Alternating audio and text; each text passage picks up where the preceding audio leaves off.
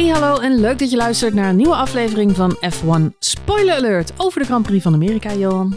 De tweede Grand Prix van Amerika. De tweede Grand Prix, maar wat mij betreft wel de enige echte. Bigger, better, checker. Alles is groter in Austin, toch? Nou ja, in ieder geval wel de Cadillacs. Het zijn gewoon een soort eh, aanhangwagens met... eh, een soort carnavalswagen is het eigenlijk. Ja, dat is gewoon een praalwagen. Inderdaad, gewoon een ja. hele vroege 11 van de 11 die we Ja. gevierd hebben. Ja, Ja, en dat moest natuurlijk ook om Shaquille O'Neal heen gebouwd worden. Dus ik snap ook wel dat hij zo groot is uitgevallen. ja, hij wil wel een beetje ruimte hebben. Zijn lichaamsbouw als maatstaf genomen. Ja, en dan krijg je een hele grote auto. Ja. Is het nou zo'n grote check? Ik had wel een beetje déjà vu dat de auto weer terug was. Ja, en check ook. Ja. Ik zag de memes ook meteen weer langs gaan. Op, en Max eh, ook weer op het podium. alle, Ja. alle memes van vorig jaar die konden gewoon weer uit kast. handig, een beetje recyclen hè? Ja, Het was een duurzame Grand Prix wat dat dat gaat. een duur. Ja. Weinig nieuwe social media content gemaakt, dus weinig pixels verbruikt. Ja, Fijn. nou, eh, wat een race, wat een race, wat een race. We beginnen wel heel negatief inderdaad. Wat een Ik race. wou het zeggen. Holy hell. Dit was misschien wel een van de leukste Dit races. was eh, een van de En dat hadden we niet gedacht. Dus sowieso na de zomerstop misschien wel. Maar misschien wel van het op, hele seizoen. eh, op de helft van de, van, van de Grand Prix. Nee. En eh, sowieso, want eh, eh, het weekend was natuurlijk voor ons in elk geval het laatste weekend van de herfstvakantie. In andere delen van Nederland is die, Begon hij net. is die net begonnen. Maar in elk geval, veel mensen zitten lekker in de vakantiestemming. Hola die. Eh je zou bijna vergeten dat er s'avonds nog een race was. Ik uh, af, afgelopen week een beetje geklust. Ik had eh, zondag nog een verjaardag. Ja. Waar ik heen was. En eigenlijk eh, had je helemaal niet in je hoofd nog zitten dat er... en, en, ik moest mezelf de hele tijd aan herinneren. Vanavond is er nog een race. Nou, die, die vrije trainingen en die, en die, die kwalie was wel echt een tandvlees, kan ik je vertellen. Ja, die was laat. Als je aan het klussen bent, je dan moet je om gewoon- 12 uur nog een... We worden oud, joh. Ja. We worden echt oud. Ja, dat. Uh, maar uh, goed, ja, nee, dat was inderdaad een latertje. Maar desalniettemin uh, zeker leuk. Waarom was het nou zo laat eigenlijk? Dat is dan voor de Amerikanen gunstiger of zo. Het zal ook te maken hebben met temperatuur, denk ik. Uh, maar weet ik niet zeker. Het was natuurlijk wel heel warm nog in Austin. Maar het, het, het was ook niet meer zo gek laat. Uh, acht uur tijdsverschil met, met Texas. Ja, maar Uh, normaal is de, de kwalificaties altijd op hetzelfde tijdstip van de race. Race was gewoon om negen uur. Ja, Maar waarom is de kwalificatie dan ineens drie uur later? Dat is toch een beetje onzin? ja, ik weet ook niet precies waarom nu de kwalificatie dit keer... uh, ja, dat heeft waarschijnlijk met primetime Amerika te maken. Het is daar toch een beetje Zou kunnen. na het eind van de werkdag. De prime toe, riptide, ja. Ja. ja, een beetje combinatie met de borrel. Ik weet het niet. Ja, wat jij zegt speelt natuurlijk wel. Ja, het mag Met, wel met iets de barbecue. Ja. Ja, maar uh, de race was ook gewoon om 9 uur. Dus had je Ja. de kwalificatie toch ook om 9 uur kunnen doen.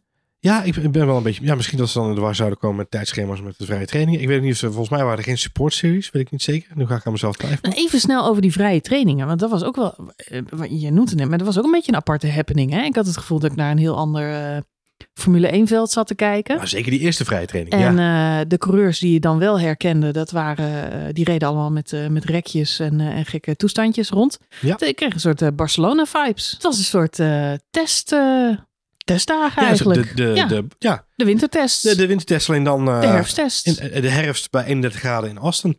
Ja, die eerste vrije training was natuurlijk wel heel erg leuk. Met, was het vier? Vier, Vier rookies, ja. ja. rookies, rookies. Giovinazzi is niet echt meer een rookie. nee, Alhoewel, ja. Hij maakte wel een rookie mistake. Hij mocht er wel bij staan.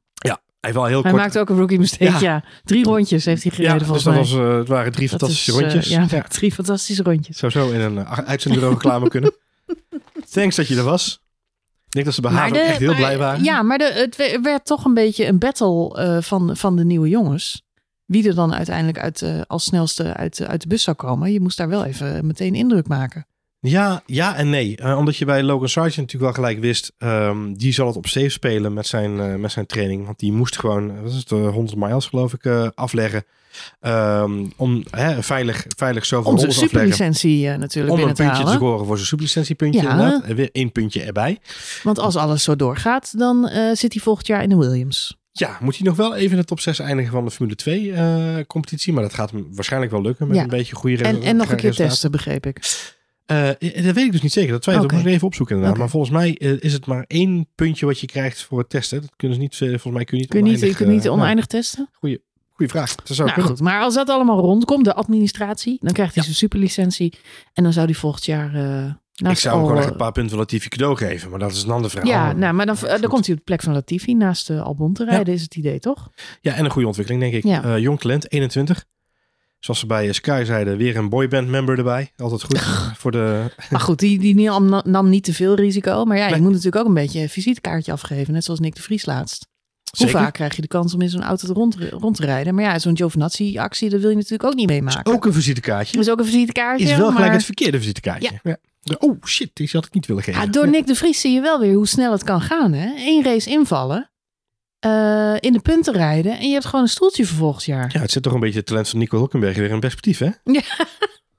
Nee, ja, maar goed, eh, de- het legt, legt wel een extra druk op, eh, op al die gasten. Nou ja, wat je ziet, er zijn natuurlijk nog eh, goed en wel waren er nog twee stoeltjes voor het weekend. Eh, eh, bij Haas en bij, bij Williams. Eh, da- daar ging het eigenlijk om. Hè. Eh Giovinazzi rijdt dan bij, eh, bij Haas. Schumacher staat daar nog steeds onder druk. Ik denk, om eerlijk te zijn, ik vraag me nog steeds af waarom. Maar dat is een ander verhaal. Ehm, eh, en dan zie je dat... Omdat hij de auto vaak kapot rijdt. Ja, maar dan heb je Giovinazzi, die doet, die doet datzelfde in drie rondjes. Ja, dat was ook niet zo goed. Nee, dat is niet heel erg handig. en het alternatief is Nico Hulkenberg. Dat lijkt me echt heel handig naast uh, Toch moet ik even dan over Mick Schumacher zeggen. Ehm goede helm. goeie helm. Leuke Mick.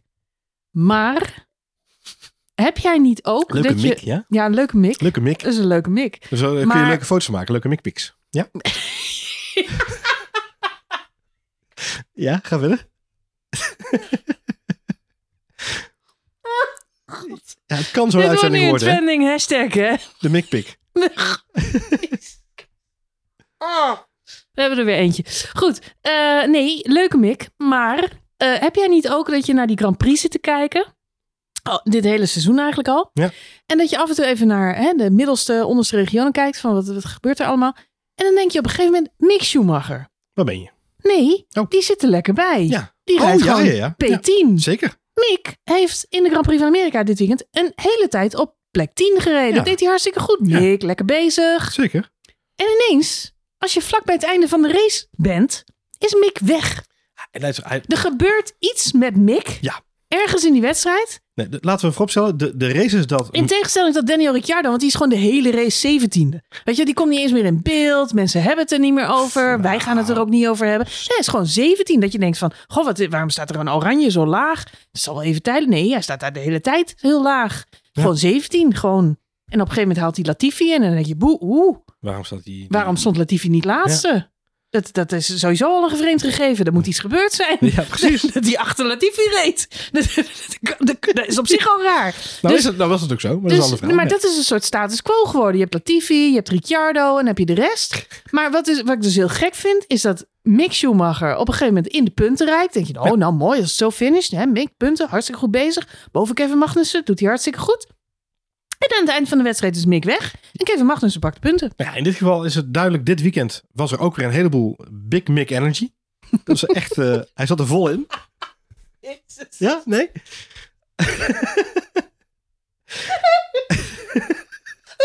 Het is heel Amerikaans. Big Mick Energy. Oh, Hij zat er lekker in. Ehm, doe daarmee wat je zelf wil. Hij had alleen het probleem dat hij natuurlijk last had van debris. En dan bedoel ik niet een Franse kaasje, wat hij, eh, wat hij uitsmeerde en last had van zijn buik. Ja. Nee, Langs last van eh, vliegende spiegels. vliegende spiegels. Nou ja, in dit geval eh, stukjes, eh, stukjes Stukje strol. vleugel. Stukjes strol. Stukje strol. Dat wil je ook niet Nee, op je helm hebben. Stukjes strol in je helm is voor niemand fijn. Eh, oh oprecht natuurlijk, de, de klap tussen Alonso en Stroll kwam natuurlijk veel eh, schade vrij. Veel, Mhm, eh, veel mhm. rond- rondvliegende onderdelen. En een deel daarvan heeft de auto Belanden van, bij Mick. bij Mick. Is in de Mick, cockpit. Is Mick. In de. Ehm, ja, dat heeft gewoon zijn race zo verschrikkelijk gecomprimeerd. dat hij weer helemaal achteraan reed. Ja, zo gaat dat. Nou, dankjewel voor dit professionele stukje duiding. Waarom het met Mick nog niet Ja, ik snap niet waarom jij zo hard lacht. Ik zo, Nee, heel serieus. nee, helemaal. Nou, ik ben, ik ben wel... Nou, jij zegt, wa- waarom heeft die jongen nog geen stoel voor volgend jaar? Komt toch een Maar beetje de- een mikpunt van eh Ja. Goed, Mick, eh, we, we gaan... Ja, Mick. Het is eh, te hopen dat hij volgend jaar nog bij Haas rijdt. Ik zou het wel leuk vinden om Mick erbij te houden. Ja. En je hebt er ook in geïnvesteerd. En waarom zou je dan weer met Giovinazzi gaan rijden? Ik vind dat zou dat toch een rare keuze Nou vinden. ja, plus dat we dan volgend jaar op zijn minst drie keer de verspreking krijgen tussen Mick en Nick. Heel verwarrend. Ja. Allemaal. Mick de Vries. Nee, goed. Carry on. Goed. ehm vrije training hebben we het over gehad. Was leuk. Even wat rookies. Goed. Eh, sfeer in, eh, in Austin. eh, Ook leuk. ook. Ja? Gaat goed dit segment. Ik, ik zit het draaiboek te kijken, maar je vinkt ze zo af, Marjolein. Het gaat echt... eh, Er is geen draaiboek. Nee, daarom. Het was is- gewoon een hele vette race en daar moeten we het over Ja, hebben. precies. Maar jij blijft maar over dat draaiboek doorpraten. Ja, nee, helemaal De sfeer niet. in Austin, ik, eh, ja, maar ik, top. ik, ik, moet, ja, ik krijg er altijd een beetje heimwee als ik eh Austin op Ja, tv zie. ook. Want eh, dit is eh, eh, voor de mensen die al jaren luisteren, die denken, daar heb je ze weer, daar heb je ze weer. Maar wij zijn vaak in Austin geweest. Pepje en Kokkie. Ja. Reis. En eh, dat is inderdaad eh, wat, eh, wat, eh, wat op tv uitvoerig eh, gesteld werd. Een ontzettend leuke stad om te zijn. Het is eh on-Texaans. het is eh goede sfeer. Ze hebben daar Sixth Street, waar allemaal leuke bars en, eh en restaurants zitten. Met dakterrassen. Het, het weertje is wat jij zegt, is heerlijk. Lekker 31 graden rond deze tijd van het jaar. In de zomer moet het niet zijn, want dan gaat het richting de 50 volgens mij. Maar ehm, nu is het heerlijk. Het circuit ligt trouwens een heel eind buiten de stad. 2,5 Dat, uur, ja, dat zie je echt op die... Die beelden niet. op die, nou, op de beelden zie je de stad echt heel ver Ja, in de achtergrond Ja, liggen. Dus ze zullen wel een helikoptertje Ja, wat pakken. grappig is, dat wil ik nog tegen jou zeggen, is Ja, als je nu, eh, want ze zijn nu, hè, volgens mij tien jaar eh, alles bij elkaar nu op, eh, op Kota. ja, Ik denk dat als je dus, die, ze hebben natuurlijk ook die, die flyovers van de stad, hè, dan laten ze altijd de stad zien. En dan, Ja. in, in Nederland hebben ze dan Amsterdam op een of andere manier, vind ik altijd heel gek. ja, en, en de kust laten ze dan ook wel een beetje zien. Maar dan hebben ze dus de flyover van, van, van Austin. Mhm. En ik denk oprecht, en, en wij waren, zijn natuurlijk heel vaak geweest, maar die stad is zoveel veranderd in de afgelopen tien jaar. Ik denk dat als je de beelden van tien jaar geleden met die flyover zou pakken en je zou ze gewoon een soort timelapse achter elkaar zetten, dan zijn natuurlijk altijd een beetje dezelfde soort beelden. Dat, dan zou je echt een hoedje schrikken hoeveel wolkenkrabbers erbij zijn gekomen en hoeveel... We, zijn, we waren daar in 2010, Ja, je- 2011, er stonden alleen maar hijskranen in de stad. Ja, dat klopt. Ze zetten geloof ik vier wolkenkrabbers per jaar neer of Ja, zo. precies. En dan, eh, ja, dus die skyline die bruidt zich nog even. En ze hebben helemaal dichtgebouwd tot aan de stad. Ja. Eh, circuit. Circuit, ja. En dan, eh, dan, ja, dan kunnen ze kruipend eh, naar huis na afloop Lekker. van de race. Ja, de boys van Ferrari zaten in een herkenbaar hotel. Zaten die in een herkenbaar hotel? Welke dan? Het Marriott. Oh ja, echt waar? Oh, wat grappig. Oh, dan zijn wij menig eh, congres bezocht eh, Ja. in, eh, in die hotels. Wat Ja. grappig. Nou, eh, Tot zover ontdek je plekje. ontdek je plekje in, in Austin. Austin. Nou, ik zag dat de heren van Red Bull natuurlijk eh, nog leuke uitstapjes wel hadden gehad uh, gisteren. Naar aanleiding van het veroveren natuurlijk van de constructeurstitel. Daarover later meer. Maar het, Spoiler alert. het is... het is zeker... Jezus. 13 minuten onderweg en jij gaat gelijk even, nou, ze hebben hem gehaald, toch? Stel nou dat de mensen waren die dat nog niet wisten. Nou, dan luister je niet naar deze podcast. Want dan weet je van tevoren waar je aan toe bent. We beginnen wel met het waarschuwen dat het spo- Goed, gaat Ja, Ehm, nee, het is een, het is een eh, hartstikke leuke plek om, eh, om, om te zijn. En het trekt ook veel internationale eh, en nationale celebrities. We zagen Brad Pitt uitvoerig in beeld. Ik Maar denk, niet opgevallen, was die in de... Heel weinig gezien. ik moest erg lachen om een, eh, eh, trouwens niet alleen Brad Pitt, maar ook Ed Nee? Sheeran. Ed Ed Sheeran? Was er ook. Ik zag alleen die man van... eh, En toen, ik moest erg lachen op het momentje dat, dat Ed Sheeran in, in beeld was. Ja. En die stond tegenover Tim Cook, de CEO van Apple. Zeg maar. de drum van de koeks. Nee? Nee, de, de opvolger van Steve Jobs, zeg maar. Ja. Oud mannetje, witte haren. En die stond met eh, zonnebril. Ed eh, Sheeran eh, te praten. Klein mannetje, rode haren. En ehm, de grap is dat eh, ik tegen jou zei van... Hé, hey, dat is Tim Cook. Maar in plaats daarvan zoomde de camera naar Ed Sheeran... En kwam er onder in beeld te staan Ed Sheeran. Ja. En Tim Cook er werd soort van helemaal genegeerd. Nee, die was dat, er niet. Nee. Dat is, dat, Heb je Ed nog Sheeran- mazzel, hè? Want voor hetzelfde geld zoomen ze uit naar het publiek. Nee, dat is natuurlijk ook... Nee, publiek. Ja, maar daar zat Brad Pitt dan waarschijnlijk net toevallig Ja, tussen. Dus dat was een reden om Brad Pitt dan even in Ja, beeld te nemen. Nee, ja, we hebben de celebrity veel gezien. Maar ik wou toch even serieus over Brad Pitt hebben. Want er komt dus een Formule 1 film. Er is geen moment dat jij het niet serieus op Brad Pitt wil Ik wil het serieus even over Brad Pitt Nee, hebben. Nou, neem... The floor is yours. Ja, eh, wanneer komt die film? Wat weten we van die film? 2025. Het is het productieteam van Top Gun Maverick. Ja, precies. Wat natuurlijk de feel-good movie van het jaar was. Daarom, dat bedoel van, ik. Een soort van feel-good movie. Als we zoiets gaan zien, dan het is eh de sign me feel up. old but feel-good movie van het jaar. Zullen we zeggen? Oh. Maverick. Nou goed. Ik, ik heb heel erg flashbacks, want eh, mensen die al lang Formule 1 kijken, die kunnen zich waarschijnlijk nog wel herinneren dat er ooit eh, eerder een Formule 1 film is gemaakt. Meerdere natuurlijk. Ga je, ga je die kant op, ja? Ik ga die kant op, ja. Nou, vertel maar. Nou, eh, eh, eh, het meest recente Rush, die film kennen we Ja, allemaal. Nee, maar je gaat Zeer helemaal, goed. Je gaat helemaal naar... Ja, ik wil naar Sylvester Stallone. Oh, Sylvester Stallone was in die... Wat is er nou? Heb je die film überhaupt gezien, Johan? Ja, Heb je hem gezien? zeker. Wat vond je van die film? Adrian! Sorry. ja? Het ging over Adrian Newey. Nee,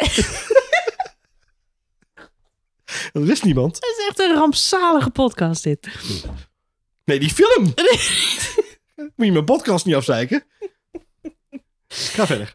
Ik eh, kan me goed herinneren dat hij dus ook heel veel in beeld was. Omdat hij er altijd Sylvester ineens bij die... Ja, Die speelde een hoofdrol in de film. Dus natuurlijk was die film in beeld.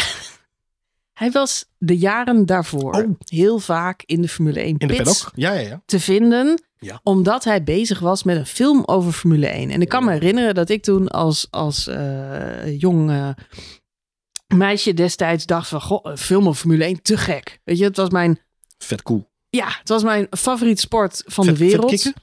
Kijk gaaf.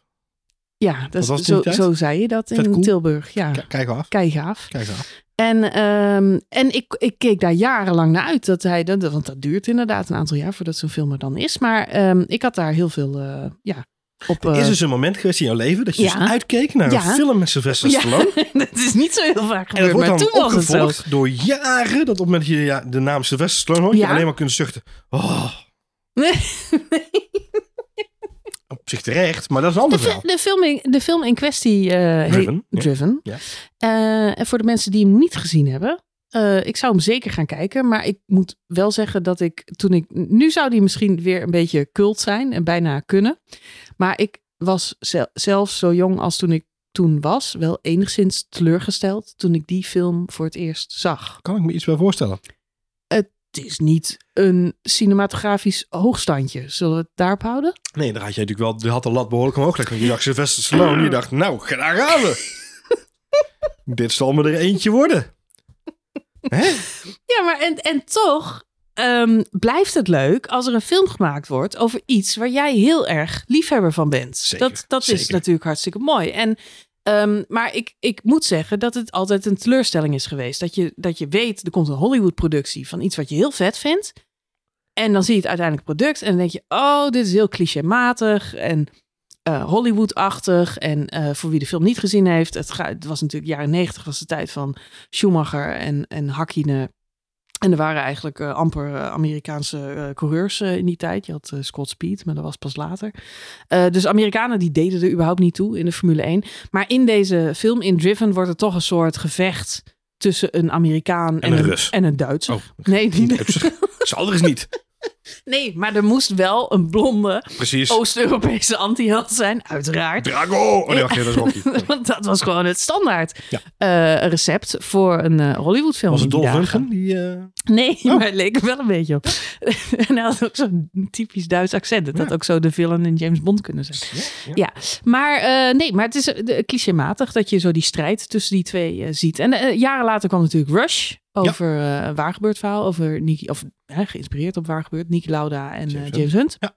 Wat ik zelf eh, wel een hele geslaagde film vind. Nog steeds erg van onder de indruk. En vooral ja, de manier waarop die snelheid en zo. En ook, ja, misschien omdat het ook op waarheid gebaseerd is. Dat het allemaal al wat meer menselijkheid in zich heeft. En niet zo oppervlakkig blijft. Maar nu ben ik dus wel heel benieuwd wat voor film Brad Pitt gaat maken. Want ik zie hem dan ehm, in de paddock. En dan gaat hij met Ja. al die... Ik zag hem op de foto gaan met Fernando Alonso. En eh, hij, hij observeert al die, al die coureurs. En wa- waarschijnlijk het wereldje. En de teambazen. En hij kijkt waarschijnlijk ook naar Drive to Survive. En toen dacht ik, ja, op basis van dat beeld maak je een soort driven. Ja. Want eigenlijk is Formule 1 een soort multiculturele melting pot van allemaal coureurs over de hele wereld. En je hebt de Europeanen en je hebt de mensen uit Latijns-Amerika en je hebt een paar mensen uit Azië. En je hebt culturele onderlinge verschillen, maar tegelijkertijd en, en competitiviteit. En ze, ze strijden tegen elkaar. Ja, eigenlijk kom je dan bij een soort... Dus ik ben heel benieuwd wat de angle wordt Ja. van een nieuwe Formule 1 film. Snap je wat ik bedoel? Ja, ik snap je bedoelt. Ja. Ik, ik kan er geen antwoord op geven. Nee, ik ook niet. Maar hij heeft ook Moneyball gemaakt. En Moneyball Zeker. vind ik een hele goede film. Ja, laten we eerlijk zijn. Ik bedoel, de, de, de meest recente film met... eh, hè, misschien dat we ook wel wat... hè, Lewis Hamilton is erbij betrokken. Hm. Nou, de laatste racefilm waar Lewis Hamilton bij betrokken was... was Cars 2. En dat was een knijter. Daar staat ook Sebastian Vettel in. Maar dan is het sowieso goed. Dus ik denk dat het goed gaat komen. Ja, ik, ik ben het met je eens. 20 minuten onderweg. Ja, we hebben het over Brad Pitt gehad. We hebben Brad Pitt afgevinkt. Mick, Sfeer en Mick awesome. Check. Schumacher. Big Mac Energy. De barbecues hebben we het over Zullen we gehad. het even voor de race hebben? Leuk! Leuk! Ja, Wat een Grand Prix, joh. wat een race, hè? Max versus Hamilton, back on. Heb ik opgeschreven. Nou, dat heb je knap gedaan. Ja. Ja, dat was eigenlijk de highlight, toch? Ja, het- ja, was dat de highlight of was het de, de driehoek? Nou ja, mijn highlight was vooral dat, dat Lewis Hamilton volgens mij met een soort notitieblokje op schoot. Ja. eh, alle eh, track li- limits van eh, Max Verstappen zat eh, op te noteren. En vervolgens zelf gewoon lekker... eh, Hij schoot, schoot zijn stuur uit de hand. Hij was, hij was net als Ja, schrijven. hè? Het was- ja. ja, stuurtje uit de hand. ja, heel lullig. Het Ja. kreeg je zelf een waarschuwing. Klopt. Man kan zichzelf niet helpen, hè? Het grappige was dat ik eh, eh, na de race op Twitter ook nog las dat er, eh, er was een fan van Lewis Hamilton die zei eh, ongelooflijk, Lewis Hamilton is ook zelfs nog bezig met eh, in zijn achteruitkijkspiegel te kijken eh, wat Sergio Perez aan het doen is in bocht 9 en bocht 11 of zo. Want daar wint hij wel heel veel tijd en of hij wel binnen de lijnen was gebleven daar. Waarop iedereen ook reageerde op Twitter. Die, dat, die tweet ook zagen. Ja, dat doet elke coureur. Want je kijkt, je ziet ineens je, je achterligger dichterbij komen. Dus dan vraag je aan je engineer om te kijken wat daar gebeurde. Want hij is ineens een heel stuk dichterbij. Ehm, maar los daarvan. eh, wel opvallend dat hij zoveel bezig is met alles om hem heen. Behalve met zijn eigen race. Ehm, hij had over Lewis Hamilton dit weekend, vond ik, in, in- tijdens de race. Eh, want hij reed, laten we eerlijk zijn, eh, de banden onder die Mercedes vandaan. Hij reed eh, Eh, fantastische race. fantastische race. Ja. En sooieso, een van de redenen dat deze Grand Prix denk ik zo vermakelijk was en zo leuk om te volgen, is dat de coureurs best wel dicht bij elkaar zaten. Gooi er een paar safety cars tussendoor en een paar mislukte pitstops. En dat zijn gewoon de ingrediënten voor een hele lekkere Grand Prix. Ja. Ehm, dan kun je wel zeggen, ja, Max was sowieso wel de snelste. De enige die een beetje in de buurt kon komen deze race, dat waren de Ferraris. De Ferraris hadden echter één groot probleem. En dat is één, Carlos Sainz werd eruit gekegeld door Mercedes in de eerste bocht. Dat is een groot probleem. Het andere grote probleem, en dat nekte Charles Leclerc aan het einde van de race, dat is dat zij nog steeds niet in staat blijken om die banden tot het einde goed te managen. Dat is continu een doorlopend probleem, het hele seizoen lang al, voor de Ferraris. En eh, dan kun je super snel zijn, want op snelheid was het echt takkenspannend bij de kwalificatie. Ja. En geheel verdiend dat Carlos Sainz en Charles Leclerc daar gewoon eh, vooraan staan. Want ze waren onwijs snel. Eh, dus op snelheid blijft het nog steeds eh, heel moeilijk om te winnen van de Ferraris. Maar ja, een race is toch iets anders. En dat weet Max gelukkig hartstikke goed. Ja, het zegt- alles natuurlijk dat Ferrari dit jaar die, die kwalificatiebattle met verve gaat winnen van Red Bull. Bedoel, Ja, dat is, dat is aan zich Ze kwalificeren zoveel sneller. Nou, dat, en dat is zeker iets om trots op te zijn. Ze zullen alleen echt aan hun racecraft en strategie, maar ook onder andere de duur van die banden en dat soort elementen moeten gaan werken. Ehm Carlos Sainz hebben we het zo nog even over. Maar goed, als je die twee Ferraris dus op die manier een beetje uit de mix van de wedstrijd werkt. eh, Max natuurlijk de pech had met die verschrikkelijk slechte eh, pitstop. Ja, dan is daar ineens als een duveltje uit een doosje Lewis Hamilton. Die mag weer meedoen. En die hoopt dan heel even dat die eerste overwinning van dit seizoen er toch nog in zit. Ja. Maar ja, wij weten allemaal wel beter. Ja, dat, Al moesten we ja. daar wel enig geduld voor hebben, Johan. En Max ook. Ja, maar dat geduld, en dat is wel Heeft de hij dus wel. klasse van Max inderdaad. Absoluut. Eh, dat, dat tekent wel een beetje zijn rol. En volgens mij zei Christian Horner het ook na afloop, eh, na de race, dat hij zei, er is een, eh, een onstilbare honger in Max Verstappen om de race te winnen. Maar in tegenstelling tot de jaren hiervoor, is hij in staat om die energie te doseren. En dat is wat je zag in die, in die, in die ronde eigenlijk na die, na die tweede stint met pitstops.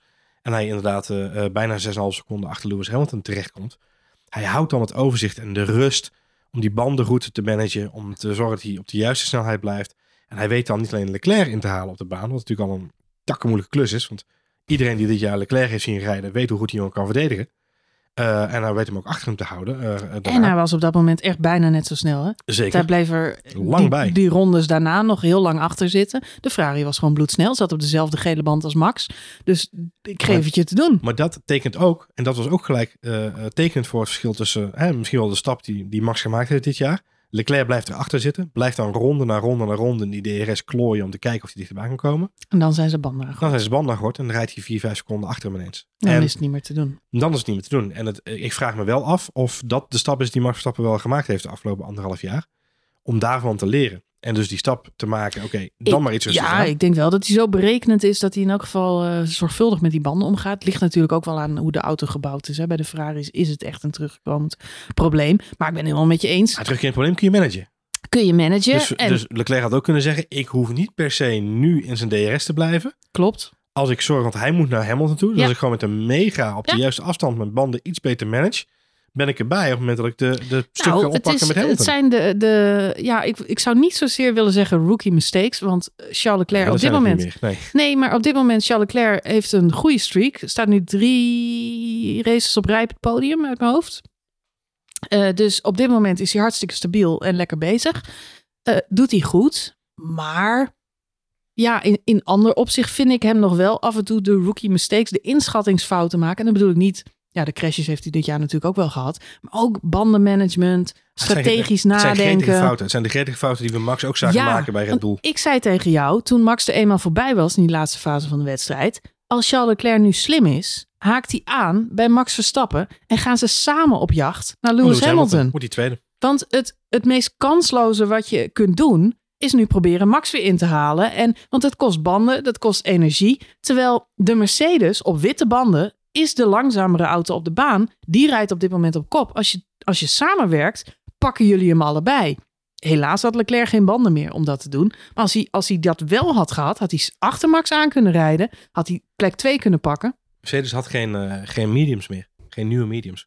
Dat was het probleem. Dus ze moesten naar, naar nieuwe hards toe. Eh, En dan nog wat jij zegt. Hamilton die reed het vuur uit, uit, uit zijn sloffen. Want fabelachtig. En hij zette zelfs nog 1,38ers neer op het laatst. Wat echt bijna onmogelijk is op die witte band. Dus het geeft wel aan dat eh, hij heeft eh, het licht uit zijn ogen gereden. Ik denk, dat, George, ik denk dat George toch te Russell, kunnen eh, ik winnen. denk dat George Russell, inclusief een klein beetje schade vanwege die, eh die kamikaze op, op Sainz. Ik denk dat George Russell enigszins laat zien wat die auto echt kan, tweede seizoenshelft. Eh, het feit dat Lewis Hamilton, eh, Lewis Hamilton hem de afgelopen races, eigenlijk sinds de zomerstop, outqualified. En nu ook gewoon op de baan outperformed. Ja, dat zegt voor mij al een heleboel. Het is alleen bizar om te zien hoe groot het verschil nog is in het klassement tussen de twee heren. Ehm, want ja, dat, dat geeft een heel oneerlijk beeld. Lewis Hamilton is na de zomerstop echt een, eh, een league of his own. Absoluut eens. En je zegt George Russell laat zien. Maar ik vind George Russell eh, de afgelopen eh, races echt een grijze muis. Behalve dan dit soort domme acties Ja, eigenlijk. maar ik denk oprecht dat die Mercedes op dit moment ook een grijze muis is qua performance. Dus letterlijk en figuurlijk. Misschien moeten ze hem weer zwart maken. Nou ja, dat is sowieso een goed idee, want ik vond het een fantastisch toffe liver- liver- livery die ze hadden, sorry.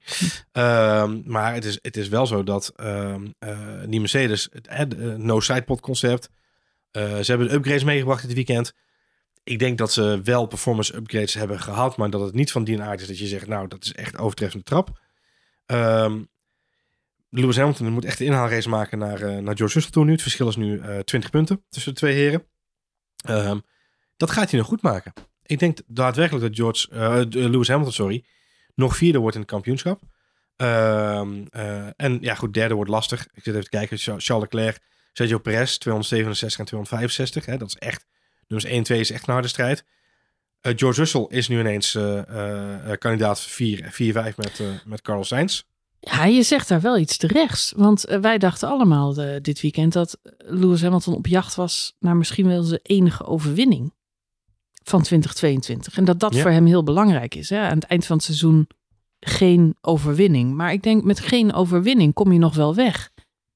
Maar in de boeken genoteerd staan als lager gefinished dan zijn teamgenoot. Hoe vaak is dat Lewis Hamilton overkomen? Ja, dat is een goede vraag. Eh, Ik denk dat dat ik weet, steekt. niet, ik weet niet wat er meer steekt. Ik denk, Ik dat, denk dat dat laatste meer steekt dan Ja, die overwinning. Misschien beide evenredig. En met een overwinning had hij natuurlijk 25 punten kunnen pakken. Ik denk dat Lewis Hamilton iets heel slims gedaan heeft. En dat is namelijk in de eerste helft van het seizoen eh, investeren in eh, bouwen aan die auto, bouwen aan de band met zijn team. Mhm. Dat merk je ook in de communicatie nu en hoe ze met elkaar omgaan en hoe die auto zich ja, toch Lewis' kant op begint te bewegen nu. Hm. Ehm, ja, en los daarvan, ik denk dat hij in de long game zit en voor volgend jaar Mercedes dit kan doorzetten. Ik ben heel benieuwd. Ik hoop dan nog wel steeds wel een beetje dat we binnenkort, eh, ja, dit seizoen hebben we het niet gekregen, maar dat we volgend seizoen toch wel meer gaan zien van de rivaliteit tussen George Russell en Lewis Hamilton. Dat moet zich een keer openbaren. Ja, maar dat, ja, dat, de vraag is dan of dat echt gaat gebeuren. Want ik, ja, nogmaals, ik vind, zoals Lewis Hamilton dit weekend ook weer opereerde, is echt een klasse apart. Ik vergelijk altijd met Max Verstappen en Sergio Perez dan op dat moment. In de zin dat ehm, eh, Max is ook, hè, in, als hij in zijn beste doen is, is, is hij een klas apart ten opzichte van Perez. Dat geldt bij Hamilton en Russell natuurlijk hetzelfde. Ehm, ik ben vooral benieuwd of Lewis Hamilton, er komen nog een, hè, de twee baantjes aan die hem wel liggen. Mexico op zich eh, voor hem een goede baan. Brazilië. Maar Sergio Perez, maar vooral Brazilië inderdaad. Ik kijk heel erg naar Brazilië. Kort baantje, snelle baan. Uh, Lewis Hamilton is een tweede thuisland, hè, want hij heeft natuurlijk Mm. tegenwoordig het erebeurschap daar. Hmm. Dus eh, eh, ik kijk wel heel erg uit naar, eh, naar die race daar. En met name, ja, als Mercedes in Mexico genoeg kan leren van die upgrades die ze nu op de auto gezet hebben in Amerika. Eh, kijk, het gat is nog steeds met, met Red Bull, geloof ik, 40 km per uur of zo op het rechtstuk. Mhm. Maar ja, in Brazilië zijn die zo heel recht, veel rechtstukken. Dus Eh, ja, dus dan- daar kan, eh, ja, Ja, het kan het natuurlijk eh, zo zijn dat ze de auto inderdaad eh, helemaal gaan optimaliseren voor Lewis Hamilton op één circuit. Ja, en, en dan nog inderdaad, het, is voornamelijk wat ik al zeg, eh, doorkijken naar volgend jaar. Het, het is echt... eh, Ja, dat zag je ook bij de vrije training. Hè? Lewis Hamilton was zelf ook aan het testen. Reed natuurlijk ook met van die eh, testmodules op zijn auto rond. Alles voor de auto van 2023. Maar misschien wat je zegt, misschien ook nog voor de komende drie races. Ja, nou ja, het zou normaal Kan zo zijn. Als ik, hem, als ik dan Lewis Hamilton de overwinning mag gunnen ergens dit jaar. Nee hoor. ja, dan Nee. zou dat Brazilië zijn. Maar Nee.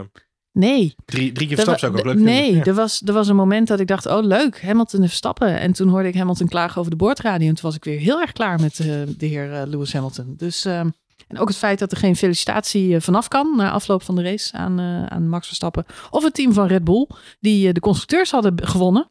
Maar volgens mij realiseerde zich dat niet eens. Ik vind dat ehm, voor een, iemand waar, waarvan iedereen altijd zegt, oh het is zo'n nette, eloquente, charmante Engelsman met hele goede manieren. Dan denk ik, nou, zulke goede manieren heeft hij Ja, meestal maar het niet. was gewoon een hele harde verkering die uitging vorig jaar. Ja, ik weet dat het diep Die, zit. die relatie gaat niet meer goed komen. Nee, nou goed. Daar heeft hij zichzelf mee.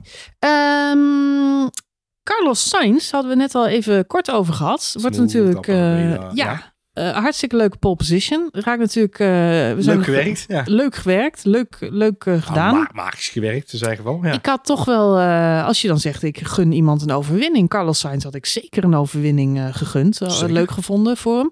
Het was trouwens de derde pole position al dit jaar. Dat realiseerde ik me pas toen ze dat zeiden, afgelopen race. Het was zijn derde pole position. Zijn derde. Ja, zijn derde. Jo.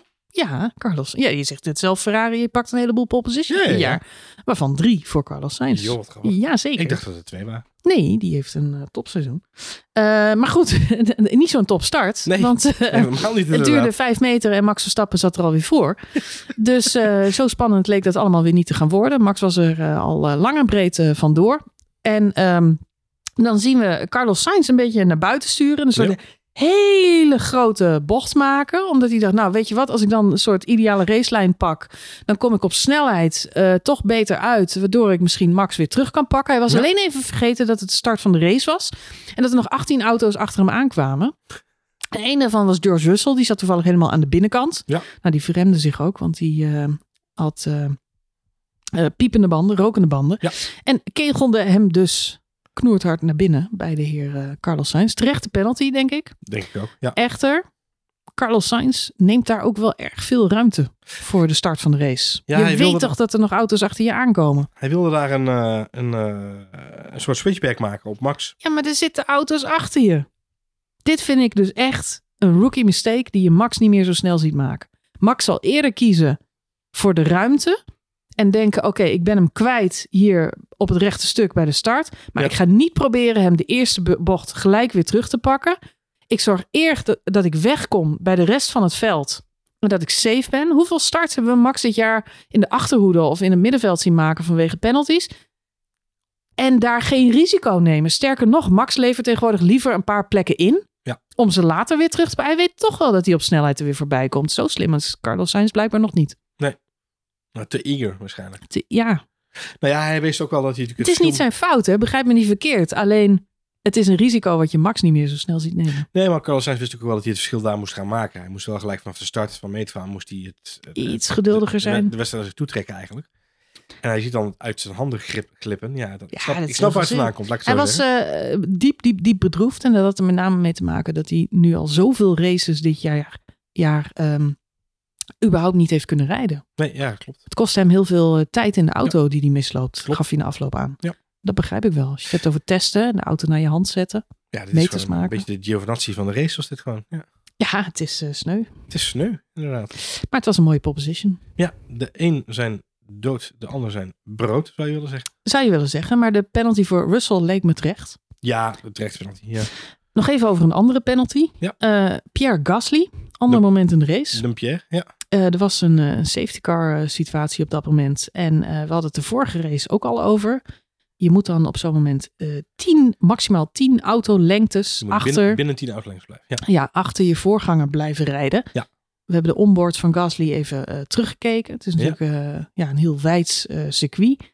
En wat mij opvalt is dat het eigenlijk op een punt gebeurt waar de auto voor hem ja, eigenlijk weg accelereert. Ja. ik vond het een beetje een... wat, wa- wat jij? Ik vind, ik vind het een eh, vrij eh, ferme straf. Eh, ja, het moeilijke is dat je de, de onboards, als je hem terugkijkt, dan denk je, ja, wanneer is het 10 en hoe lang duurt het dan? En die, die telemetrie, die, die kan ik niet toepassen, want die kun je niet. Ik weet niet of zij de VAR-software wel hebben, om het zo maar even te zeggen. Ehm, maar hij reageert niet supersnel. Het, het probleem zit hem, wat mij betreft, in het feit dat het veld trekt op en Pierre reageert niet. En dat levert weer gevaarlijke situaties op achter.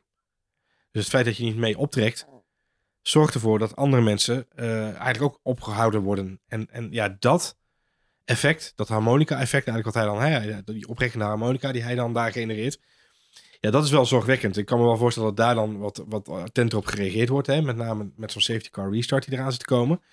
Ehm, op basis van de beelden die we tijdens de wedstrijd zagen, dacht ik, nou, dit is wel heel harsh inderdaad, precies wat jij zegt. Want iemand trekt op en vervolgens eh, is het inderdaad 10, 11, 12 autolengtes. Maar hij geeft dan wel gas bij.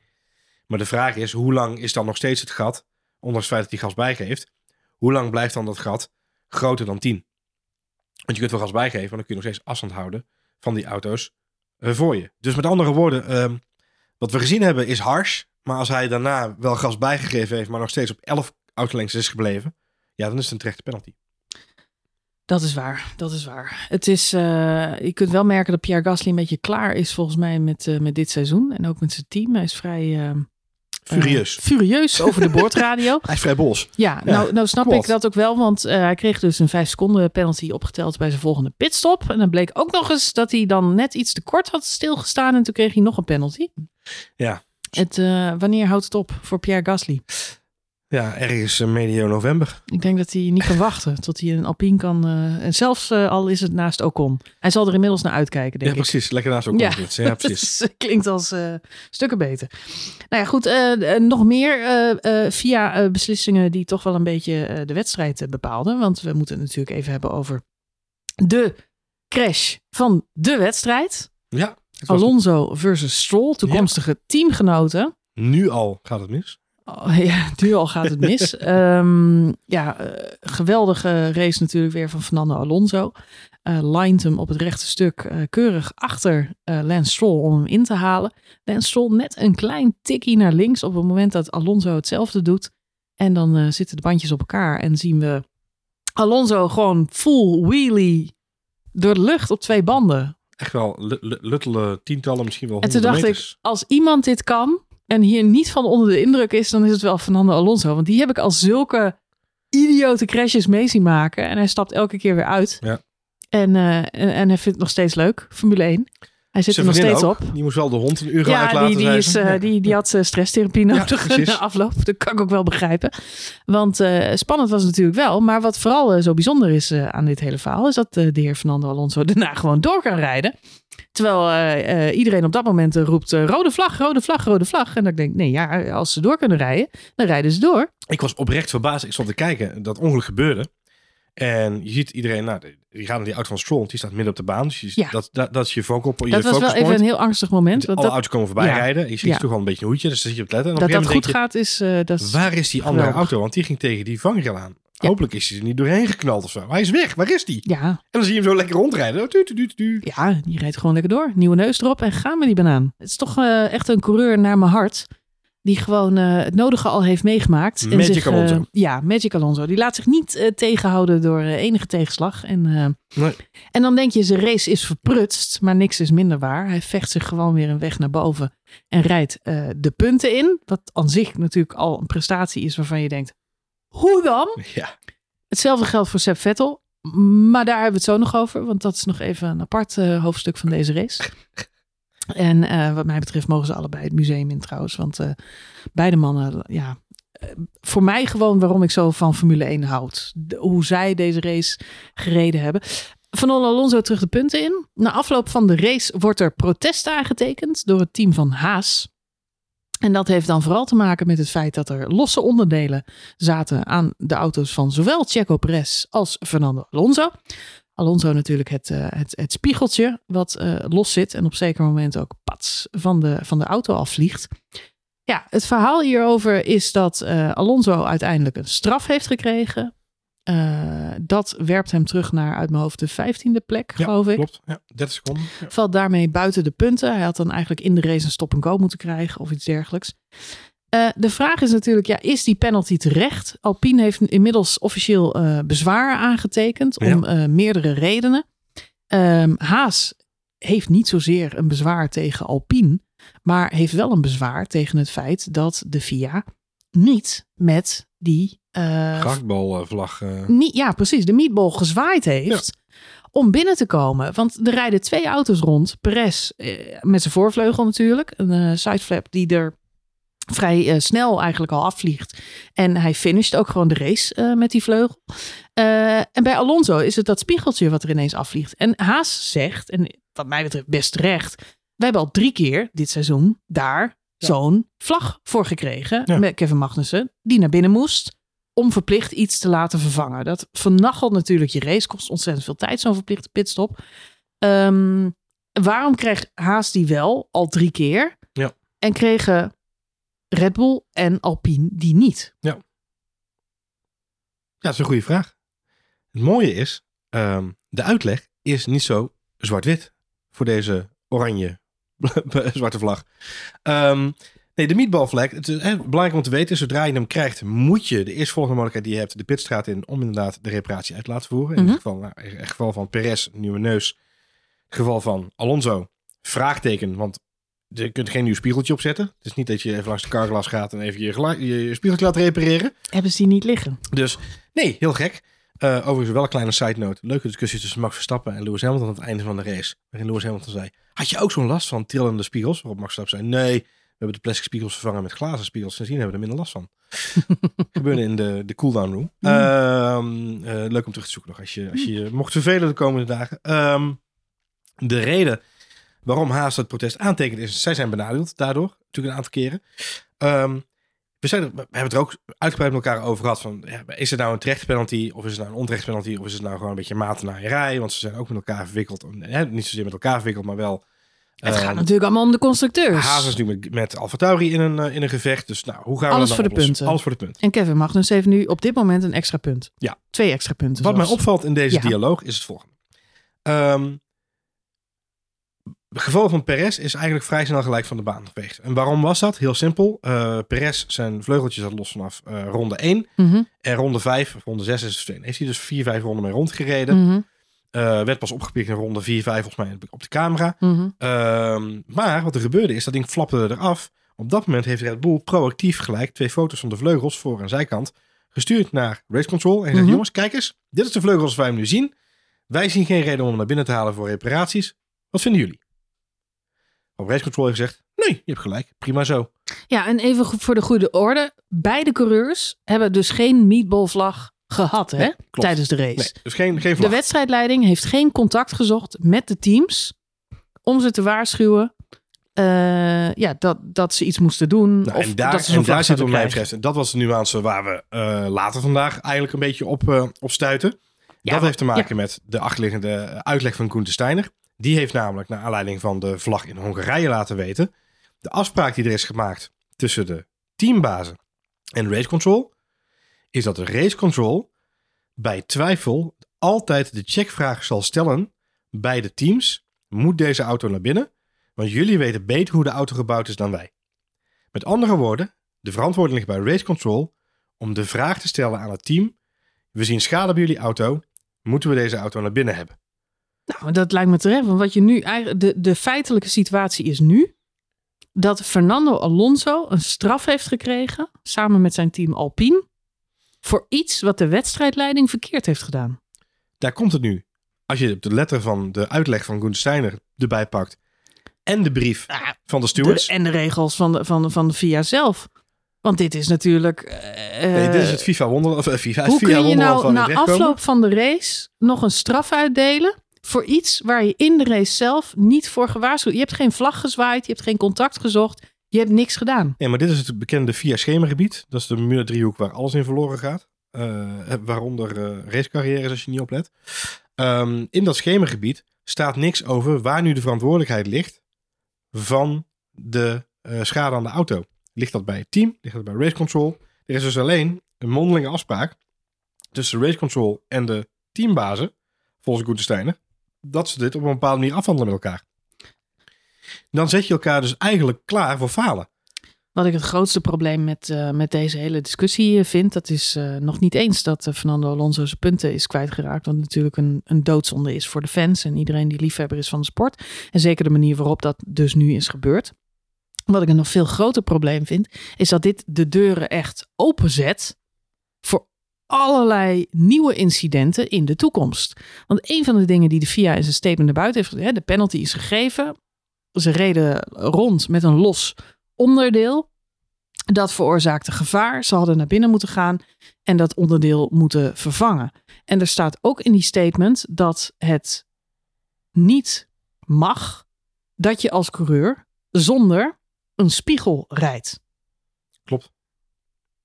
Wat gek is, want we hebben in het verleden meegemaakt We hebben dat de coureurs finishten. tigduizend keer meegemaakt, Johan, dat de coureurs finishen zonder vleugels of zonder spiegels. Of iedereen weet dat je aan die spiegels echt geen fluit hebt. Dus in dit geval, omdat Fernando Alonso zijn spiegel kwijt was, had hij de race niet mogen uitrijden. Wat? eh, Hè? Ja.